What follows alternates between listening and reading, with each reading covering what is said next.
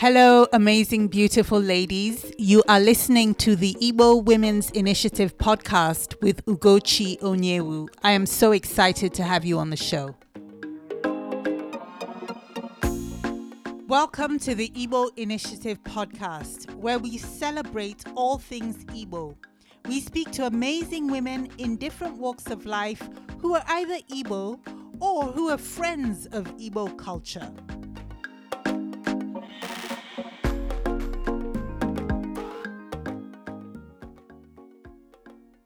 I hope you can hear the excitement in my voice. I just finished an energetic discussion with Ekene that has left me pumped. Ekene took me to church, and I apologize to you in advance for all the exclaiming and grunting in approval that I do in response to some of what Ekene says. Ekene Onu is the founder of Refresh with Ekene, a coaching and consulting company. She is a certified professional and emotional intelligence coach who is also certified in organizational and change leadership. Ekene started her working career as a pharmacist and practiced for close to two decades prior to starting Refresh with Ekene. She started her company in response to the need she saw with the professional and high achieving women who came to her pharmacy every day with prescriptions for high blood pressure, insomnia, depression, and other challenges. She also felt a need to shift in her own life. She went through her own personal journey and transformed her career path, health state, and way of living. Now, she travels the country teaching, training, speaking, and creating amazing, beautiful experiences for women to get refreshed. Ekene is the author of four books, two of which are fiction. I just finished reading her second fiction book, Aristocrat Wives, and I could not put it down. It was amazing. Ekene recently launched a new podcast called Iconic Womanhood with Ekene. She launched the podcast to learn wisdom from fabulous women across the diaspora. In this episode, we discuss her tenacity, which clearly she inherited from her mother. We discuss her journey to transformation and how she knows she is living her life's purpose and passion. We talk about her upcoming retreat and why she knows it will be a transformational experience. So, hi, Ekene. Thank you so much for joining today. It's so great to talk to you. How are you? I'm great. I'm great. Thank you for having me on. Oh, it's a pleasure. It's a pleasure. I'd like to spend some time talking about your Igbo heritage and your background, because obviously this is an Igbo women's podcast. um, and then we'll kind of dive into the specifics and how you can bring value to the audience as well. So I'd like you to kick it off a little bit just by giving us some background. Tell us about yourself. Where were you born? What part of Igbo land are you from? Etc. Etc. If you could just talk to us for a few minutes about that. Yeah, sure. Like the origin story. Yes. I was actually, I was actually born in the US. I was born in Boston, mm-hmm. but I am originally I'm Nigerian, as you know, but from Nnewi. I'm an Igbo girl from Nnewi, uh, Nnewichi, actually, mm-hmm. which is in Anambra State. So um, I got, we moved back to Nigeria when I was about seven, I think.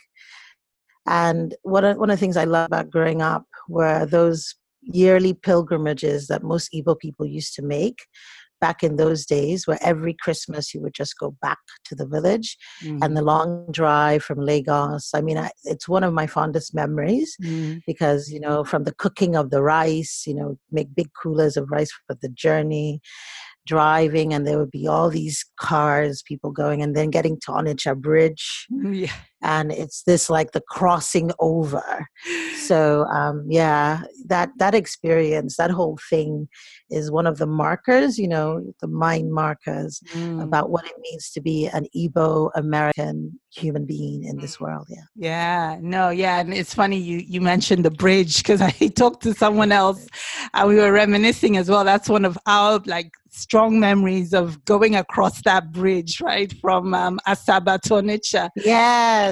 so I remember that too. You talked about being an Igbo girl, being from the East, which of course is amazing and having those fond memories. But I, I can imagine that your, your parents had quite an influence on you. Maybe you could talk a little bit parental influence uh, that your parents had on you. Ah, of course, they influence everything. What what what kind of influence? Like what area of my life?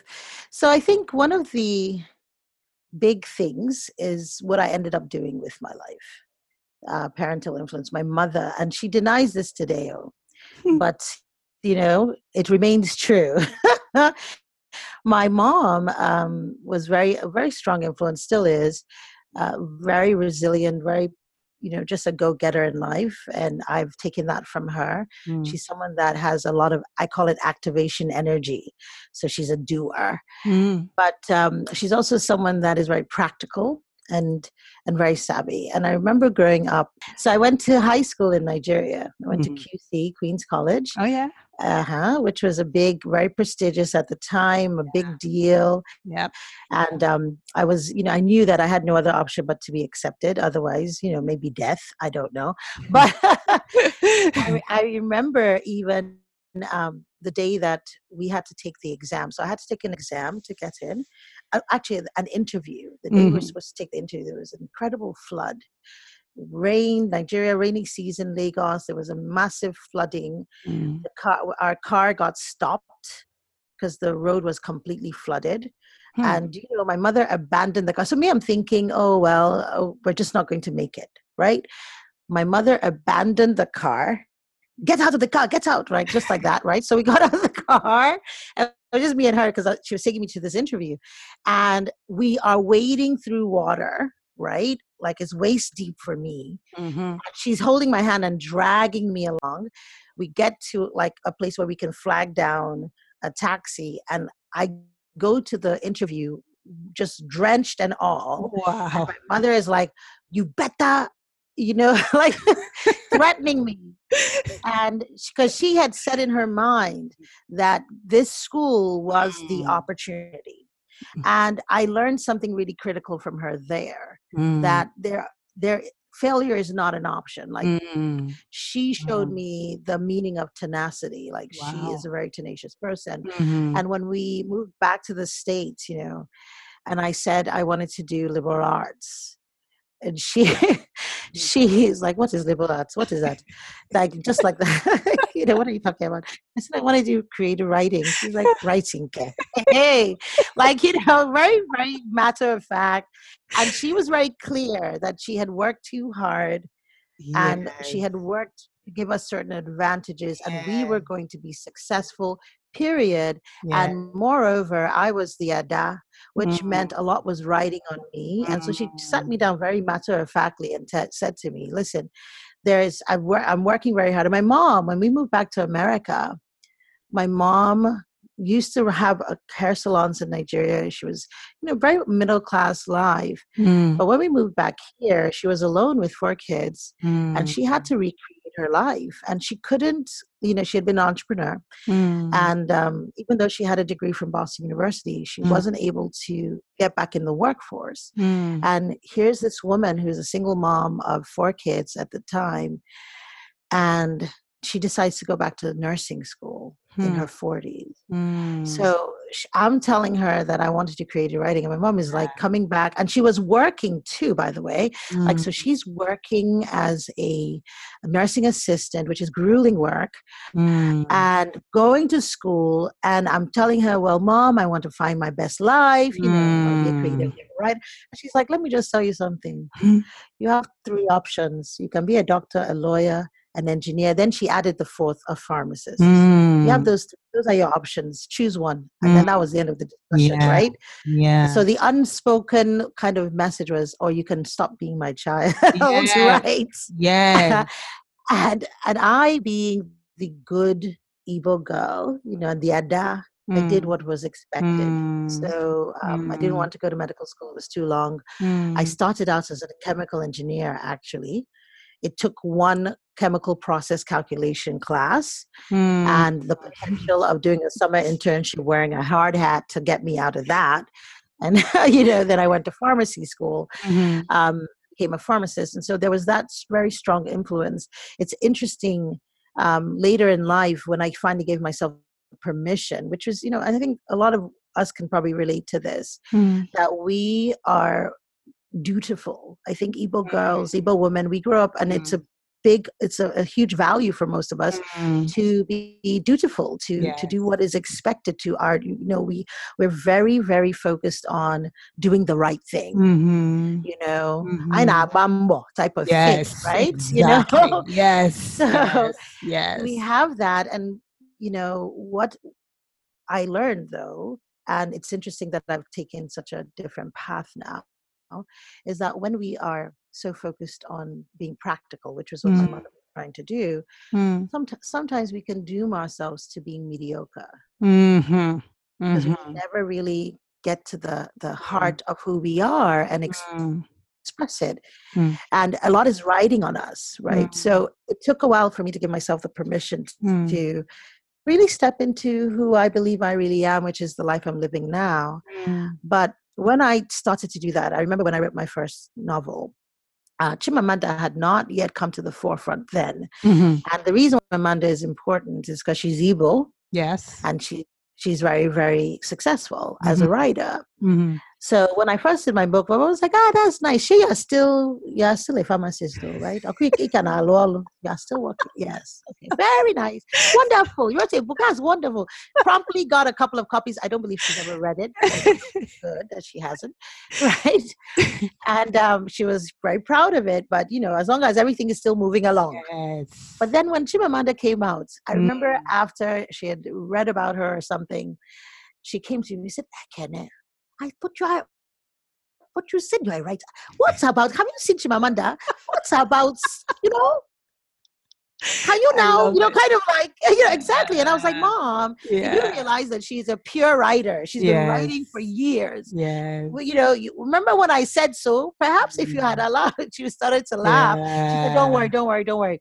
God's time, God's time is best. God's time is best." You know, Yes. It's actually really interesting because it sounds obviously it's a common thread. We we're, we're Igbo, we're Nigerian. We understand parents. Oh, you either be a doctor, a lawyer, and in fact, she was even generous when she said pharmacist, right? Yes, Doctor, lawyer, engineer, pharmacist. Just- yes. it, it's, a, it's a common thread. It's funny. I was talking to uh, someone the other day, and she's American, you know, born and bred. And I was trying to tell her, you know, she couldn't understand it. She's like, I don't understand why people need. I was like, well, you have to understand where our parents were coming from at the time. It was coming from a place of love, a place of, in mm-hmm. their minds, you know.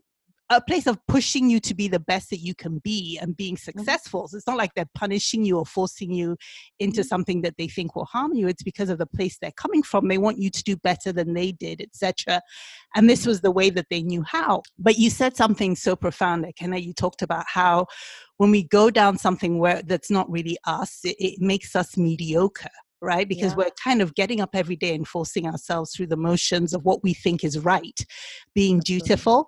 I just thought that was just so profound and i wanted to kind of touch on that. So so that's a fantastic story and, and it's so interesting you talk about the journey from where you started to where you are now. I just have one quick question. Do you speak igbo? Did you grow up speaking igbo or did you uh, not basically?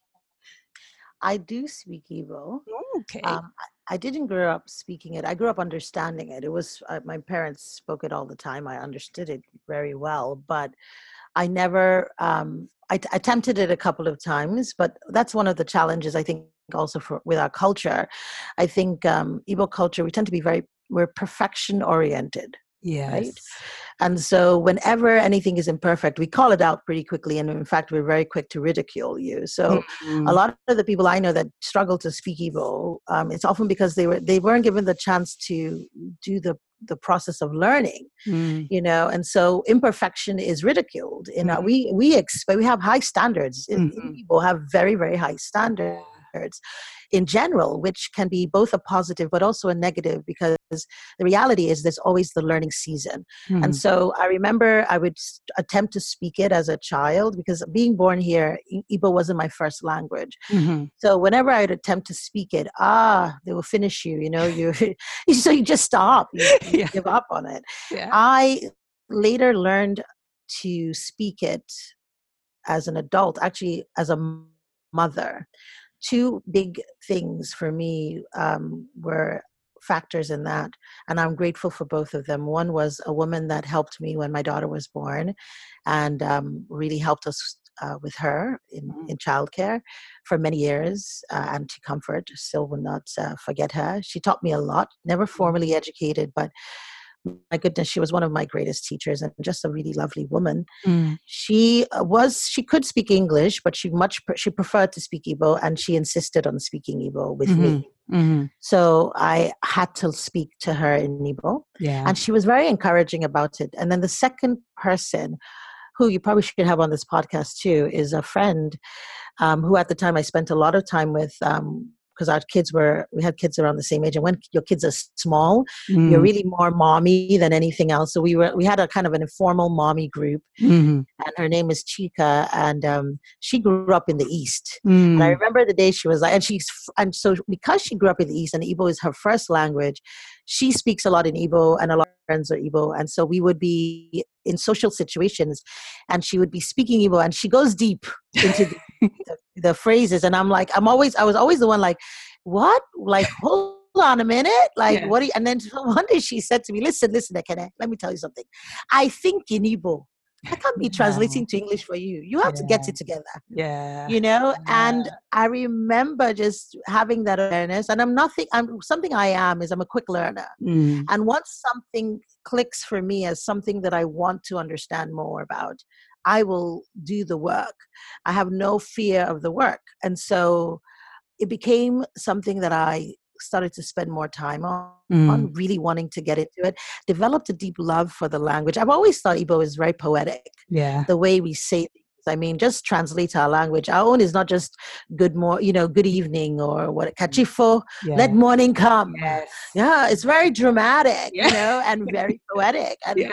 so I love the way we see things. Not that I mm-hmm. love you as afanganya, you know, it's yes. like, I see you with my eyes. I see you with my eyes. I love it. Yes. yes yeah. So there's depth to our language and depth to our culture. Mm-hmm. So I deeply appreciate it. So, and in fact, because now I have the opportunity to speak in many different spaces, I was speaking recently at um, at a conference for financial planners here, and I said, you know, I'll I'll start sometimes my my talks with um, a, a proverb mm. like you know the Igbos say when a woman wakes up that is her morning yes. or something like that and yes. and people are like yes girl yes honey oh huh. yeah. and you'll see them like yeah. you know connecting to the soul of our language yes. so I um I, mm. I it's something that I, I really want my daughters to mm. have you know they both don't speak it but mm. they have an understanding my younger mm. one understands it very well especially when mm. you're talking about her all up in it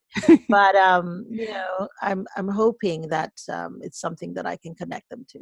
Mm, interesting. I, I, love that. I love I love I love the fact that you speak, and I love the fact that you mentioned something that it's not about necessarily the destination it's the journey right so for even for people who have learned and don't get to speak that much they become rusty so it's, it's just constantly honing your craft and not for, for want of being a perfectionist not speaking at all right so it's just getting out there and just and just speaking no matter how bad you think it sounds i, I really love yes. that yeah yes. I, that. I used to have this thing i would say when i was now i say it less because i think i feel a little bit more and or maybe i just don't care as much mm-hmm. but when i first started testing and speaking more like giving myself the again permission to to put myself out there mm-hmm. i would say listen mm-hmm. you know, like i'd put it right up front a disclaimer yes. Yes. you know it's not full done it's yeah. not you know, this is medium well at best so yeah. prepare yourself yeah yeah no, that's awesome. That's awesome. So I, I do want to come back to your mother and her tenacity, but we'll kind of weave it in through the discussion because I think it's just such an amazing story. Uh, so you talked about obviously you went on to pharmacy school, you started practicing as a pharmacist, but I'd like to talk about your journey from practicing as a pharmacist to where you are today. So take us through that journey if you would. Hmm. okay.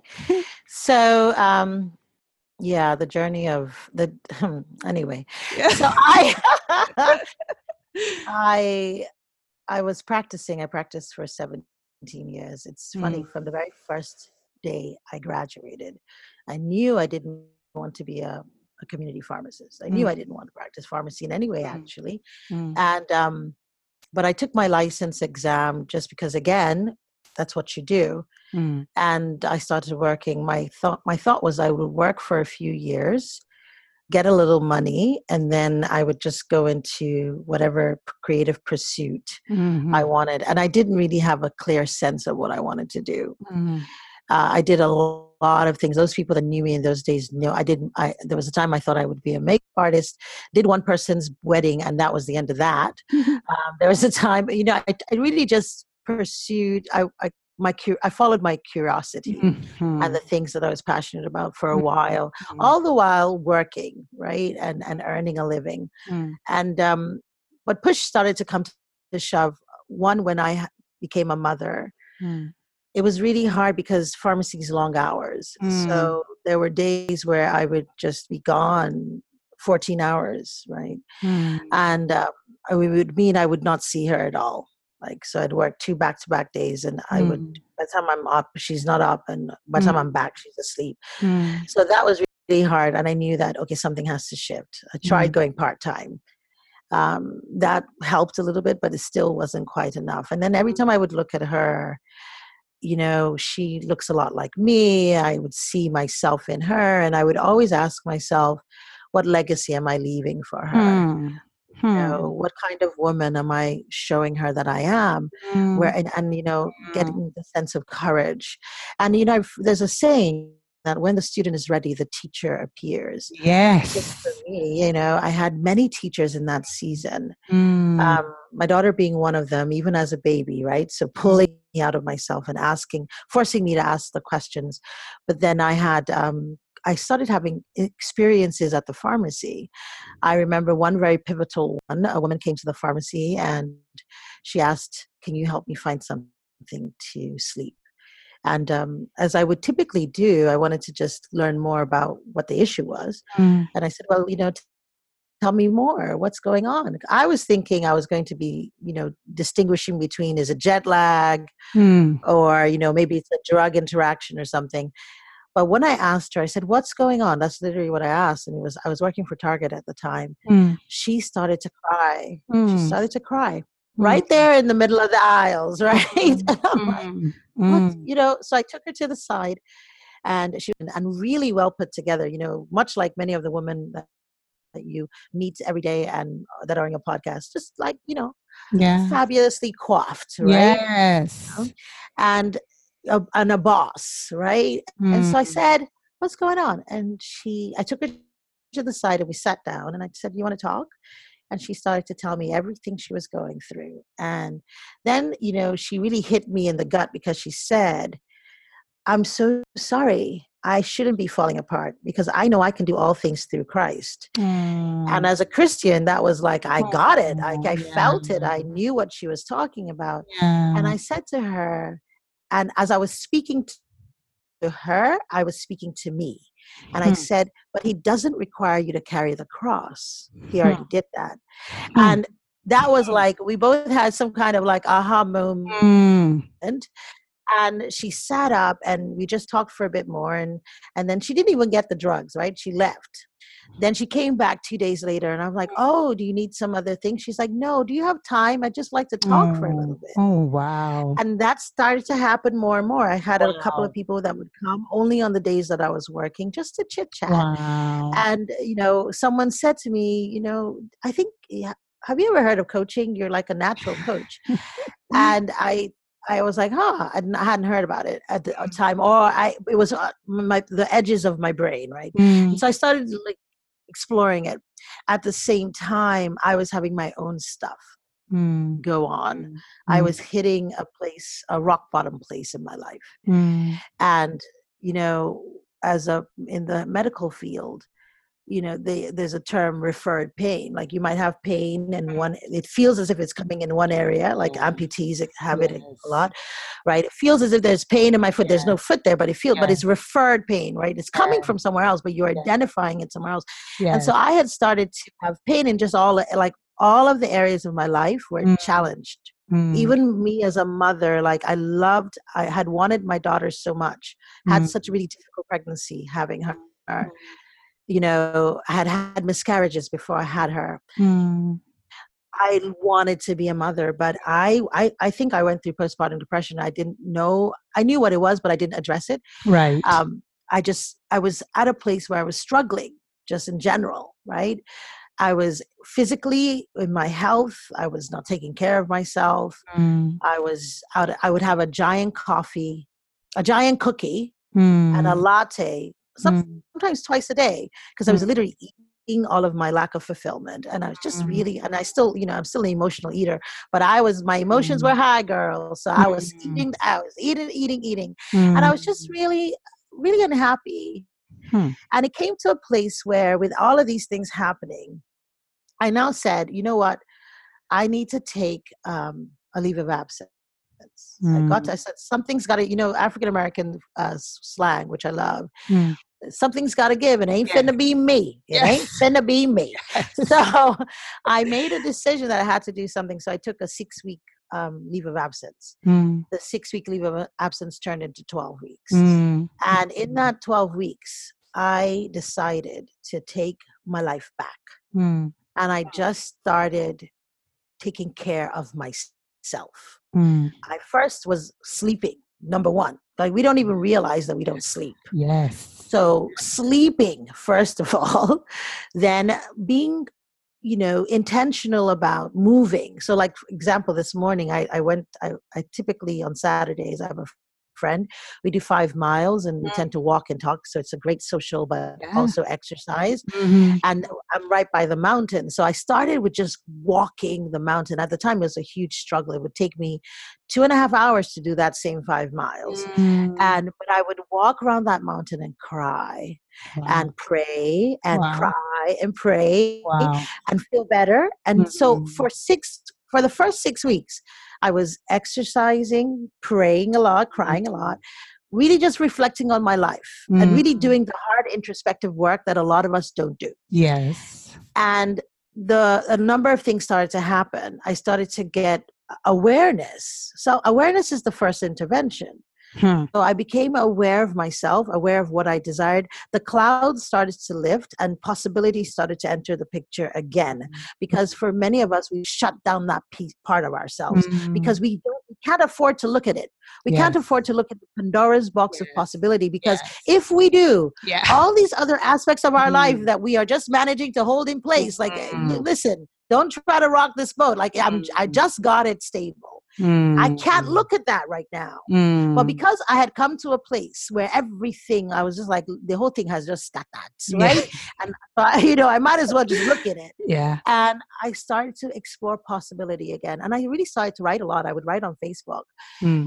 I wasn't um, writing, I had written the Mrs. Club, but the Mhm. Mrs. Club was like what I call expression. So many of us have this expression when, when we Mm. talk about um, dealing with pain and resisting.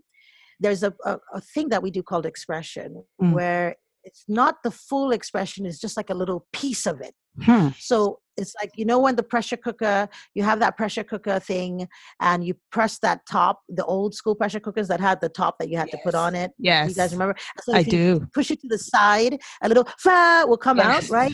That's what the Mrs. Club, that was that. It was Huh. a little expression of passion that was bubbling up inside of me that needed to come out. But I didn't do much with it. It just Right. a little bit just so I didn't lose my mind. Right? Right. But then when I started to write on Facebook, I had started to, like, I had now opened the whole thing up and started Mm. to explore it. I Mm. didn't know what I wanted to do. I was just writing authentically and writing from my heart. Mm. And I didn't know I wanted, I wasn't a coach at the time. I just Mm. was a woman going through my own refreshing. And Mm. people started to say to me, because I was losing a little bit of weight, I was looking better, I was happy. I was. Like, what are you doing? You're looking Yeah. refreshed. Right. Right. And I had that word come up a number of times. Yes. And um, right around 12 weeks, then I had the opportunity to make a good, a, bi- a big decision. Mm. And um, I called my my boss because I was supposed to go back to work. Mm. By this time, I'd probably lost uh, like 30, 40 pounds. Wow. Um, I had really, I started writing, I started getting some affirmations, but I didn't have clarity on what my next steps were.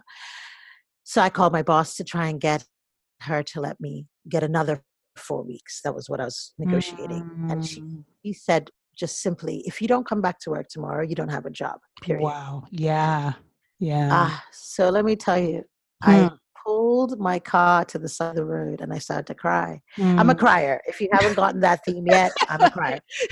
so I called and I didn't call, um, I called my sister. Mm. Now, my sister it was not my co bill payer. My husband was my yeah. co bill payer, but I, I didn't call him. I hear you. I called her. mm-hmm.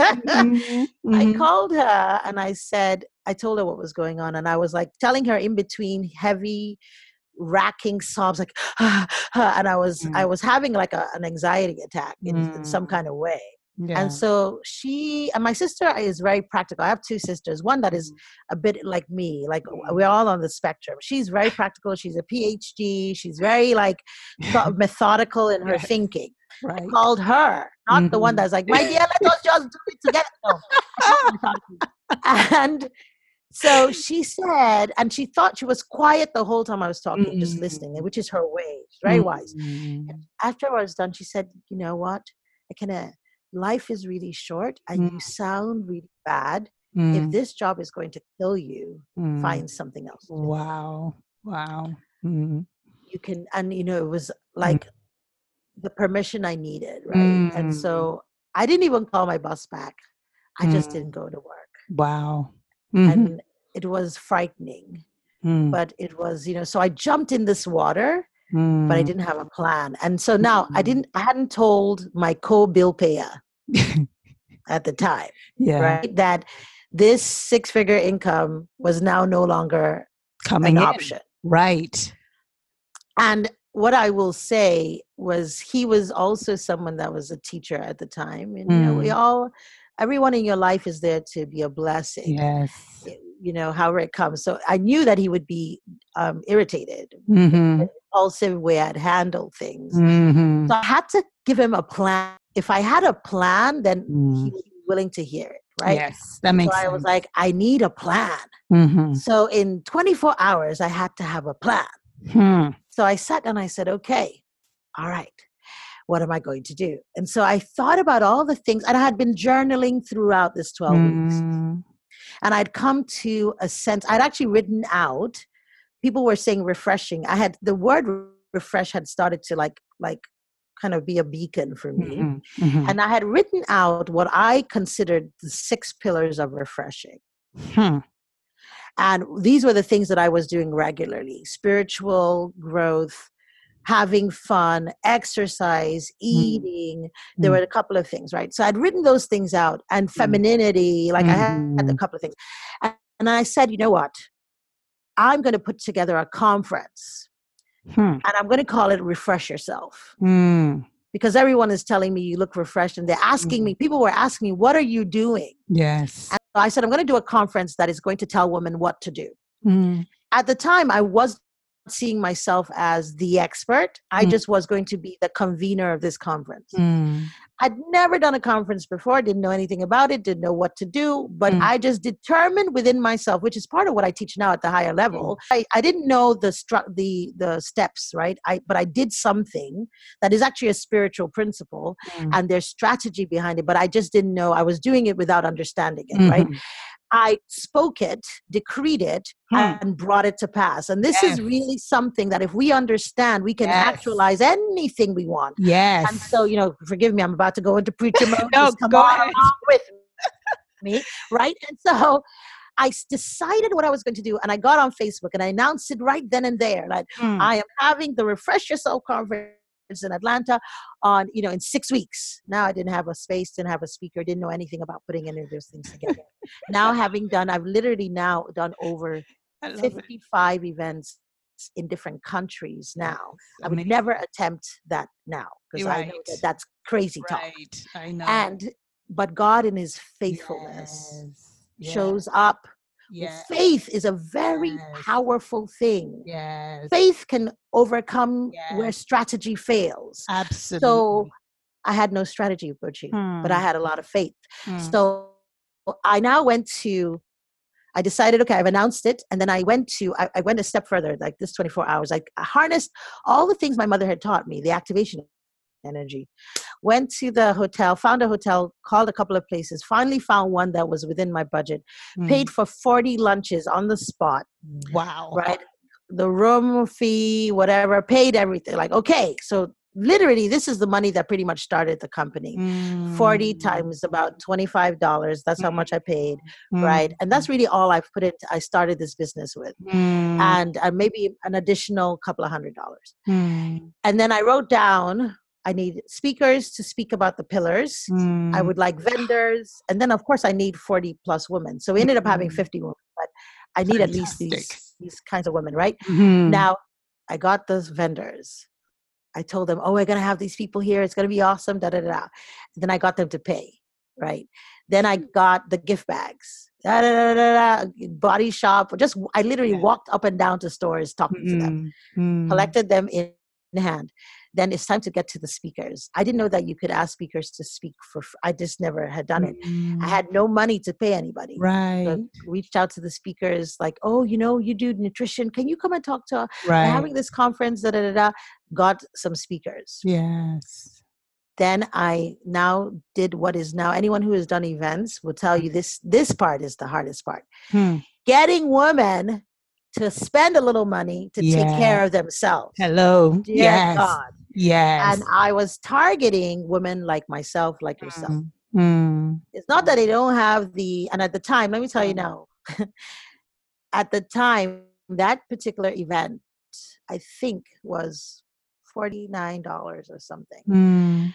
I don't do like now the events that I charge are in the hundreds or thousands. Mm-hmm. Like I have some mm-hmm. things that are thousand dollar mm-hmm. investments, and mm-hmm. people are still like, of course, indie people are like, they're looking. I, I hear the back talk like, who do you think you are? And I'm like, just come first, and you will see. And when you come, you will come back the next time. Yeah. Trust, right? Because yeah. I've it's been a long haul, and and people I have return customers that mm-hmm because mm-hmm. they know they they get it. But mm-hmm. this was 47 to come for what? Mm. They were like, "What?" I even got I mm. um I got a woman to come and teach us how to twerk. At the time, twerking was just coming out. Yeah. To do a sexy dance class. Mm-hmm. So we um the day of so I now after I put written this down, I'd now informed my co bill payer and I was like, oh, okay, well, let's just be seeing, no problem. Mm-hmm. Right. And um, mm-hmm. I continued on. The day like two weeks before only five people had bought their tickets mm. Mm. so i now call the friends that i had and they're like ah oh, we said we're coming we're coming i said no no no no mm. listen to me mm, yeah yeah listen to me yeah i need you to give me yeah 10 names yeah. of women and their phone numbers yeah that you think would be interested mm-hmm. because I'll let me mm. like flashback to when I was 22 years old because mm. you're you're calling Mm. What you're here to do on this earth is always calling to you. It's always showing up in different ways. Yes. So when I was 22 years old and first graduated from pharmacy school, I was working. I wanted to hold a brunch, and it was going to be an African professional networking brunch in Boston. Mm-hmm. mm-hmm. I didn't know anything about marketing, but I put I put the brunch together, mm-hmm. and I figured because I had for a lot of friends that at the very least we mm-hmm. would have mm you know, we would have a full house. Like, call, yeah. are you coming? Bring yeah. your friends. Everyone's yeah. like, yeah, yeah, yeah, I'll do it. I'll do it. That day, like, we had like six people show up. I mm. lost two thousand dollars. I'll never forget it. Wow. I used to wake up in a cold sweat. wow. Like, but now two thousand dollars is like, yes. like, come on now. You, this is just part of doing. It is part of business. If I had had, yes, if I had had the courage to continue, after that fail, because the failure was so jarring that I didn't do it again. But just think about if I had kept doing it from 22 till now, where I would be. Yeah. But I didn't. Yeah. So, but now I learned the lesson because I'd had the first fail. So this time around, I said, give me your names and numbers. And I harassed everyone to give me their names and numbers. And I spent two days calling every name on that number, cold mm-hmm. calling. Mm-hmm. Hi, I'm Ekene. I'm a friend mm-hmm. of Ugochi's. You don't know me, but I'm mm-hmm. hosting this thing. You need to come. Da, da, da, da, da, da. And I, mm-hmm. I tell, I hate sales, but I found my salesperson. Yeah. And I was everyone that said they would come. You know, and this was in um, when was this? 2012. Mm. So it's not like now that we are so like conversant with yeah. just buy stuff on the internet all the time. Right, People right. are still kind of reticent. No, yeah. I'll buy it. I'll buy it. I was like, yeah. okay, so every person that said they might come, I wrote down their name, mm. but they still didn't buy their ticket. So go to the day of the event comes, we're there. The vendors are there, the speakers oh. are there, the oh. five people who bought the tickets are there. It's oh. nine o'clock. Oh. And I said, guys, just, oh. you know, how we are, you know, Nigerian time, African time, Black people time, just enjoy yourself. and uh, we're going to get started shortly. I go to mm. the bathroom. Mm. Let me tell you, mm. thank God that I was raised in a Pentecostal church. Mm. Let me tell you, I was in there wow. doing cardio prayer. Yeah. I called on the Lord and I said, yeah. you know, you said that uh, those yeah. who trust you will not be yeah. put to shame. Yeah. Let me tell you, I stood on the faith right then and there in the bathroom. I'm sure anyone that came in, they would have run back. And when I finished there, my prayer, I put myself together and I said, you know, whatever's going to happen is going to happen. And I walked to the front of the room and I said, we're starting. Mm. And I start mm. talking, mm. welcoming them to this mm. event. And I look up and mm. five more people in the room. Mm. I look up again, another five more people in the room. Wow. In an hour and a half, we were wow. full. We wow. ended up turning people away because we were sold out. Oh wow. That can only be God. It has only. never happened like that since. Only. It can yeah. only be God. Only be God. So yeah. that was how this started. And so since then, I have gone from being a convener of such uh, events to going back to school and becoming certified in social and emotional intelligence. I went back to Georgetown, did organizational change leadership, mm. and most recently did diversity inclusion training at Cornell mm. because mm. I'm now working with organizations and companies, mm. and, and I have the opportunity to go into corporations. It's mm. funny, I did some work for Eli Lilly, and Eli Lilly was my first, it's pharmaceutical company that makes Prozac. Mm-hmm. They were my first college work trip. So yeah. it was such a full circle moment for me to be coming back to them not as a pharmacist, yes. but I did yeah. a couple of sessions on authentic confidence. Mm. So this is now mm. literally, mm. I live and breathe what I mm. teach. Yes. That you have the power to create anything that mm. you have the desire for in your heart. We just have to mm. first acknowledge that piece. Yes. Right? Wow. There are other components to it, but first acknowledge it, own it, trust it. Let God do what He's going to do. So as you were talking, I mean, it was just amazing. Everyone has a journey. Everyone has a voice, and it's it, you know it's my passion. This whole purpose. What are you called to do on earth? Mm-hmm. Uh, so I just love that. I guess I, I, I would like to know just a couple of things. The first thing, and I think you've already answered the question, right? But mm-hmm. but just just to kind of clarify it for the audience, why are you so passionate about this right is it just that you know this is what you're called to do or is it I guess I'll phrase it a different way. Have you seen some of the results in women that kind of confirm that, yes, this is what I'm called to do and this is why I'm passionate? Do you see where I'm going? Yes, I do. Yes, girl. I see it. Let's go there. yes. Um, both of them, both things you said. One, it is a calling, it's a burden. And so it's something that really gives me a lot of um, if I wasn't doing it, I don't think I'd have peace mm. because women are, there's a lot of pain again what i i exhibited referred pain right so i was eating and dealing with my pain by suppressing it and and repressing it with eating and and just other things mm. a lot of us are suppressing and repressing and and expressing there's different kinds of resistance or escaping mm. you know like when i think about the level of consumerism is a kind of escape is a kind of yeah. not looking at your things at the level of the way we do parties especially in our culture we don't yeah. play with parties right. it's a kind of escapism actually right. because people will mortgage themselves to do some yes. of these things right and it's we're running from something whenever you see so any sort of indulgence indulgence is not a bad thing but when people are overindulging it's no longer about the enjoyment of the thing it's mm. about the escape they're running from something mm. and so i do this work because i see women in pain whether we acknowledge it or not. I see us in pain and it's costing us a great deal. There are so many women that I see that are really just trying to do their best. They're really just trying to be the best mothers, best wives, best best daughters, best sisters, best doctors, whatever it is, right? They're trying to do their best mm. and they are living unexpressed lives because mm. that is the the construct that they have been born into and so they're just doing their best within that construct. Mm. But the pain of this un- lack of expression is showing up in different ways including sickness, mm. including relationship trauma, mm-hmm. right? And our men are struggling too. I'm just not yeah. called to men, by right, the way. Right, right, So our men actually, I think, are struggling even more. Right. Especially Igbo men that have so much on their shoulders. Yes. They are really struggling. Mm. And so when you start seeing with men, you tend to see it. I, have been invited to speak at um, uh, Umu Igbo a couple of years, and I've talked about this openly on on their in their um, conference. Mm. And the men come to me afterwards and share with me that no one has really shared with this, but even things like infidelity, things mm. like, you know, these sometimes are signs that mm. something unexpressed life. It's a kind of mm. escapism. Yeah. So we are struggling. So I, I do this work because I see women in pain.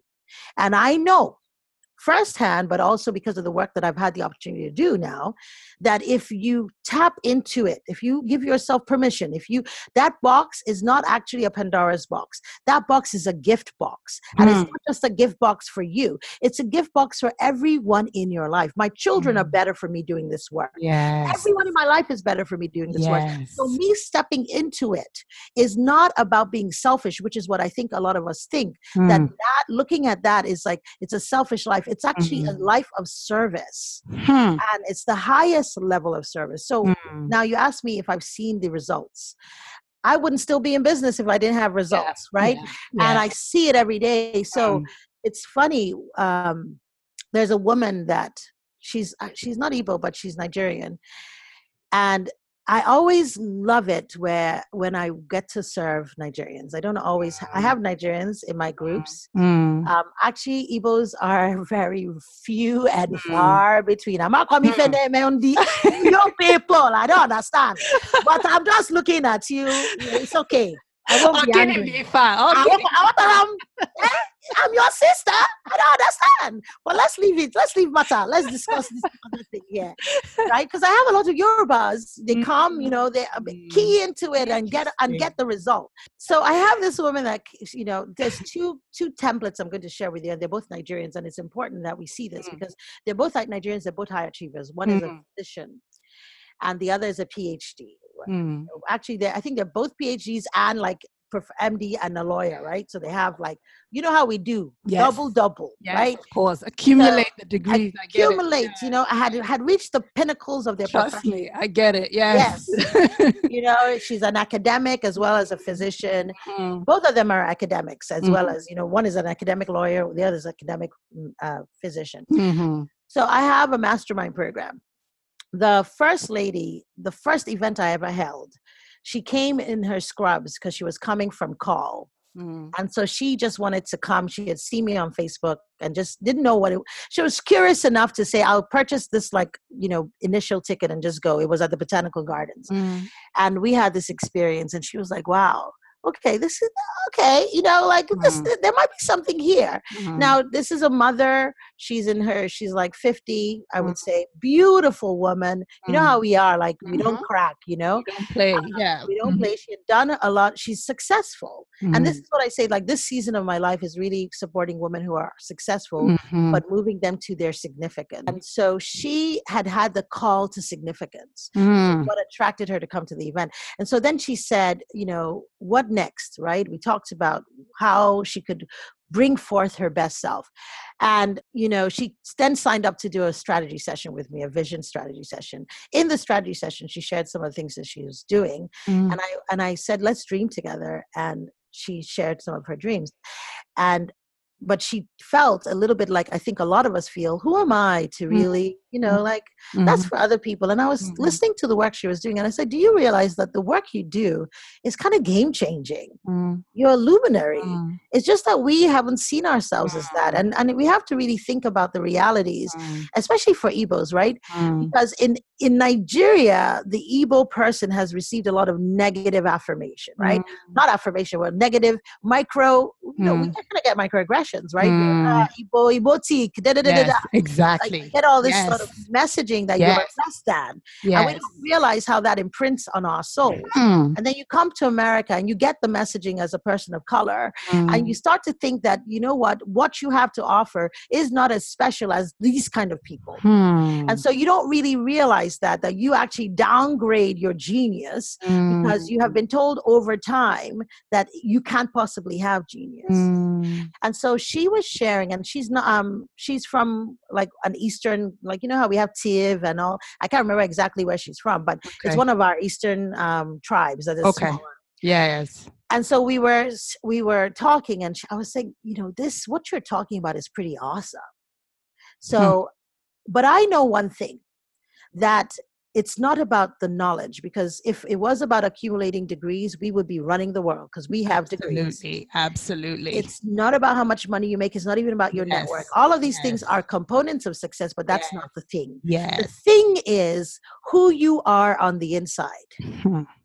there's a quote by Jim Rohn that says, Success is not something you chase because it can be like butterflies. Success is something you attract by the person you become. Hmm. Until you become the person, you Hmm. cannot handle what God has for you to handle. Mm. And so the inner work is critical. One of our challenges is that we don't typically do the inner work. We like how it Mm. looks on the outside, yes. but we don't tend to do the inner work. Yes, Now, so this is what I shared with her, and I was like, Are you ready to come and do the inner walk? right? And so she decided to do something really big which Mm. was invest in herself and not only invest in herself invest in herself with someone that came from her place. I mean that's a big deal. Mm. trust me with her journey because there are people that can go and look for some name and whatnot Yes. you know tony robbins and those people are all awesome but i'll tell you what i have over them is that i understand you in a way they don't. Yes. i get you in a way that they don't. I love it. Yes. she came on board and we went we started doing some work. This was less than six months. She just uh, finished the first cohort of the mastermind. She was in the first cohort. Mm. Can I tell you, she's about to launch her first, not a TEDx talk, a TED Mm. talk. Like Hmm. literally, like this is work she did. She's she has a book coming out. She's Hmm. like, look, I'm like, come on, Brene Brown, come on, you're gonna be like, I'm just gonna put her on the front of my website. I hear ya. Yes. That's Come what I'm and see say. results. Come and see results. Amazing. So I'm so amazing, proud of the work that she's been Amazing. able to do. Amazing. And it came from her. I don't teach her, I couldn't teach her how to do what she does. Right? yes. Not that.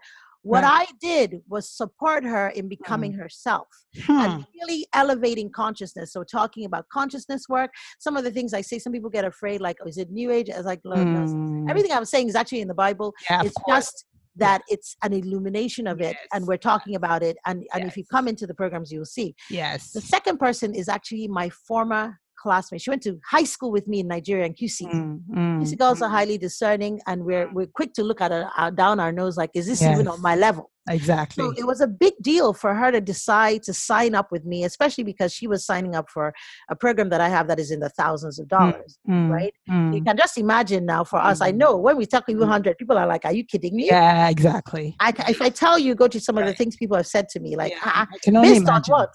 I on only what? Why are you charging? And I'm like, only girl, I get it. Yeah, I'm like, I yeah, get it. That's it's not for you, and that's fine. Exactly. But she came on board, and she's only she's in her second month. The first meeting we had, the next day she posted on Facebook. She said, and it's there for everyone to see. She tagged me in it. She said, "Ekene Onu, I just want to say thank you. You have Mm. no idea what you've done." Let me Mm, tell you, Gucci. mm, I mm, stood mm, up, right? No Mm. one was with me in the house. I was like, mm. come, let's praise the Yeah, Lord. Like, really giving God glory because Yes. it matters to me that when women come into my space, they are changed. Yes. It matters to me that it, this is not just about like, I'm not doing this for notoriety. I'm not doing this even just to make money. If I wanted to just do it for notoriety and make money, I could have been making a lot of money a lot long time ago. Mm, There are a lot of people that know how to work the system. It mm, matters to me that people are mm, I want to be able to go at the end of my life mm, and really be able to meet my maker and say, I did the work that I was called to do. mm, I really believe that there is a mm, crown, and I really mm, believe that there is a heaven. I believe I will be accountable to really elevating my gift. So, mm. this to me is not just something to do. This Yes. to me, it is a burden. There, if I believe me, if there was another way to do it, I have thought about selling hair. I have thought Yeah. about you know, selling shoes. I have thought about it all. Like there are yeah. other ways to make money. I don't have to do this. Right. Think about this work is even when you're going through it, and I have had seasons of difficulty throughout this time. It doesn't, you know, and I try to tell people don't ever believe the hype that working Mm, and walking in purpose means that mm, your life will not have challenges. Jesus said, Mm. In this life we will have troubles, but take heart for I have overcome them. yes, And so for me, Mm, even when I'm going through, I've had days when I've had something like that, you know, knocks the breath out of you, like Mm. life changing. And then I have to mm, go speak. Mm, mm, And I mm, have to do what I need to do because people Mm. are depending on you. They have, you know, they're there for a reason. They're trusting you to deliver. And mm. I will go and stand and deliver and come back and collapse into my bed. Yeah. Yeah. So yeah. this is not something that I just do. Yes. This yeah. is something that I know it's a calling Mm, and I see it every day. Like the Mm. retreats that we have, mm, you know, we have this is our fifth annual one. We're going to Puerto Mhm. Rico. And the reason why we're going to Puerto Rico is the theme of this particular retreat is after the storm, she discovered the next best version of herself. hmm, And Puerto Rico is the place to go because they went through a storm. They're reinventing Yes. ourselves, and we want to stand on that ground as we begin to speak this word. But Mm. when we do our retreats, why are these retreats so? I remember the first one. The first one was truly faith, love, hope. You know, uh, I almost died that day. The, the second day of the retreat, I cried. I was telling God, I can't do this. It's too Mm. hard. Mm, You know, and people were having a great time. It t- it cost me like. I, it cost me money one to put it on because mm, it ended up like like you charging but and people are like what is that and yeah. but you want to elevate their experience right. I hate to go somewhere and be nickel and dime. I want you to have an experience, an Yes. extraordinary experience, and I give my heart in it. But it Mm. costs money to do that, and I was killing myself to make it happen. Mm, The first one, I almost, I literally, the second day, I broke down. Mm, not for the team that I had with me, mm, the one of the ladies uh, who's a friend who came on side just alongside me to support me. That real, like, just a heart. Like she said, "I'm coming." mm, what can I do? She was wiping clean. This woman is a boss in Mm. her own right. She mm. stood with me that morning. She dried my tears. She's like, "Come on, we can do this." Oh. And we did. We, you know, we we got this done. The first Mm. one. Uh, The Mm, first one, I decide. You know, and these are divinely. This is my gift to be Mm. able to translate experiences. I mm, believe that I'm a griot, mm, and so griots are carriers of wisdom for the culture. Mhm, So mhm. I bring wisdom through experiences. mhm, So one of the things that we did there was I had the woman go snorkeling. mm. you know, we we don't like water. No. So not Hey. only do we like water, I want you to enter the ocean. Yes. And enter ocean and be looking for fish. Why now? Exactly. When I can order sea bass in a nice Exactly. restaurant, what are you talking about? No, But-. That was a powerful uh, thing. Why? Mm, I wanted women to experience what it was, even those that swim, because I swim. mm, But swimming in the ocean is very different from swimming in a Of pool. course, of There are no boundaries. Yeah. Can't see the bottom, you can't see the edges. What would life look like if you lived it as Mm, if there were no boundaries? One mm, of the ladies that was on the line with me, you know, I could hear her scared out of her mind. She just kept Wow. holding on. She's like, Jesus, Jesus, Jesus, right? Like, like I kid you not, right? So she's holding the line for dear life.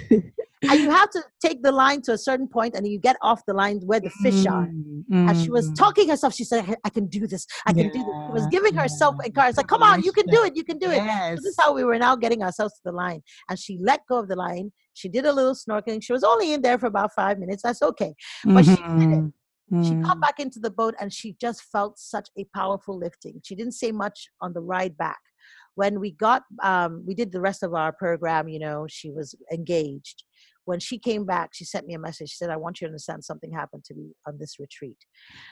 I and she launched her first album. She's a consultant. She's a business consultant. She works Hmm. for um, I can't remember the name, but it's a, a company you would know. Yeah. But she's also a gifted minister, Hmm. music minister. She's a gospel artist. Well, she Hmm. launched her first album. She was afraid to do that. Yeah. But she conquered yeah. fear in the ocean, came back, launched her album, charted on the Christian charts. Mm, wow. Wow. And now has created a whole nother, not only um, stream of income, but Mm, really is walking in passion and purpose, does amazing things now with this. And mm, she said to me, I want you to understand that when I came back from this retreat, something happened to me. I mm, thank God for that testimony that she gave me because it gave me the strength to continue. yeah, to and now this is our fifth one that we're doing. And wow. women keep and she's coming to the fifth one. And women Mhm, keep coming back mhm. because each time you come, you elevate. Yes. You know, I tell you, this I'm passionate about it. It's my Mm. heart thing because I really wish women would just get it. Mm, I love it. I love it. I can I can just tell the passion. I mean, I, it's just amazing. I love it. I'm just feeding off your passion. I'm Come like, on now. Let's do it. Talk to us. Talk to us about this retreat. I know you have one coming up in October. Tell the audience because I know there are people out there who would love to join you. So talk to us about it. When is it? Where is it? You, you said Puerto Rico, but what are the dates? Yes, San Juan, Puerto Rico. The dates are actually well, October 31st was the platinum um, level, which is sold out. So Okay, it's wow. Friday, Friday, November 1st to the 3rd. Okay, perfect. And yes, a weekend. So you come Friday, Saturday, Perfect. Sunday. perfect. It is San Juan is a beautiful space. It's where you know, right? It's a city, and you get the beach as well. You're going to. We're going to be at the Marriott. If you want to learn about it, because I know we have limited time, go to refreshleadershipretreat.com, Mhm. and you'll see the agenda. I was telling uh, Gucci earlier in our pre-chat, we don't have. It's not a parade of speakers, right? But we do have some Mhm. uh, we have and i try to bring be very intentional our programming is very very very intentional because the goal of it is to connect you to your best self but that not just on that high level but one of the things i talk about is feminine energy and leadership Mm. and a lot of us don't really understand what that means the truth of it is that most women lead with their feminine energy but because of the way that we have been taught to work and taught to pursue success we end up trying to do it in the masculine which is the masculine is that that energy that is projected Mm. goal Mm. like let's get it done aggressive sometimes you know so if you're that woman who is like come on let's make it happen that's Mm. masculine Mm. feminine is really more flow Mm. more receptive. The way a fem when you see a woman who is truly powerful and a feminine, the way she operates is actually really different, but it's still very powerful. You can get a lot done. Yes. Now, but what happens is, regardless of how you're leading, you need to be energized. When your feminine is weak, you don't show up as the best woman you can be. And so a lot of times that shows up in your relationships. Sometimes you've been operating as a boss for so long, you bring the boss home, you and your husband are having boom, boom, boom, boom, boom. loggerheads because if he's a masculine man, he's not in like his masculine will meet your masculine and either attempt to dominate it. yeah, I can see. Yeah.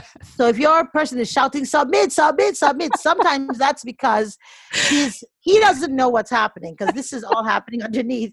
His masculine is seeing your masculine and is frustrated, Yeah, especially Igbo yeah. men, right? Oh my gosh. Yes. The but the other side is that the other or they withdraw Mm-hmm. and you get disconnected. Mm-hmm. and so sometimes, and i didn't learn this till like like three years ago i entered this whole in-depth study of this because it's not talked about anywhere Mm. and i spent like i feel like i have a phd in it i spent two years like just learning from and it's it's there embedded in different especially ancient cultures Mhm. and i was like wait a minute Mm.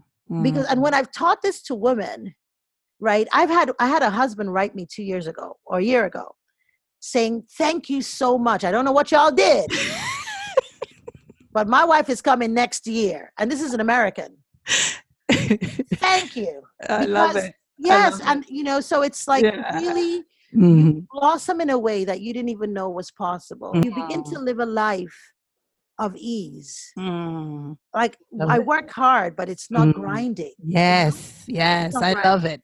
Yeah I love it. And and just just so the audience is aware, I will have all the information in the show notes, um, Yes. so you can you can go. Please sign up. I know it'll be fabulous.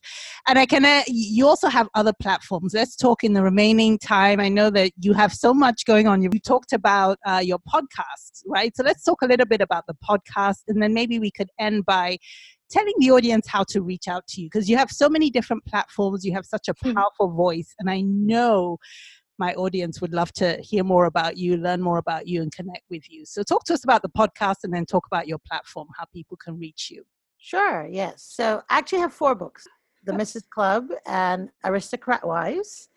I have Can I Be Real, which is a nonfiction book, and I have Despair to Destiny, which is a study on overcoming adversity from stories in the Bible. So if you go to Amazon.com, you can just Mm. search my name, Ekene Onu, they'll come up.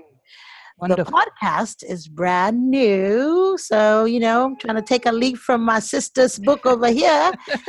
And um, it's called Iconic Womanhood with Love it. Love it. Uh, we have three episodes or four episodes now. Uh, the the format is every month we'll have a new interview. I'm Mhm. really trying to get wisdom from Mhm. the diaspora. Mhm. And so I have women that are scheduled to talk from all across. We have Nigeria, South Africa, Ghana. Mhm. We have um, Canada. We Mm. just released one with um, SZA from from Johannesburg. Mhm. then we have um, Minda Harts is coming on, who has a great book about taking your seat at the table. So, Wonderful. you know, really trying to get the wisdom from all across the diaspora Mm. uh, and really making sure that we, we connect to what we can learn from each other. And then I, I talk every other week. I Mhm. give my own, you know, discussion. So the one, the episode we have right now is called "Death to the Strong Black Woman," Yes. because we just need to let her go. We just need to bury her, tell her thank you, goodbye. Yes. Because we done with that. I it. Wonderful. Yes. Oh, you did? Oh, great. So, yeah, so there's that. And then I guess reaching me, uh, best way is at my website, which is Mhm. refresh, refreshwithekene.com. hmm Uh, I'm on LinkedIn, Ekene Onu, and I'm on Instagram, Refresh with Ekene as Mhm. well, and Facebook as well. So I'd love to connect with anyone and and learn more about what you guys are all doing as well, and and you know get in the mix. Yes, yes. This has been fantastic. I can't Yes, even put words to it. It's been wonderful. And I'm so grateful you came on. And it's been lovely talking to you, Ekene. We'll talk again soon. Thanks. Thank you. My, my, my. I'm so pumped after that discussion. If you can't tell, it is a passion of mine to see women live out their purpose, and I thoroughly enjoyed this chat. This episode's show notes will include details of Ekene's upcoming retreat. I list the four books that Ekene has written, provide details on how to listen to her podcast, and I provide details on her platform. To access the show notes, please visit the website at www.theebo.com and click on episodes. Please reach out to me to let me know what you are enjoying so far and things you would like to hear about. You can reach me at ugochi at theebo.com. Follow us on Instagram at Igbo Initiative, and if you are able, please subscribe to the podcast and leave a rating. Thank you as always for listening. We will see you soon. Thanks. Bye bye.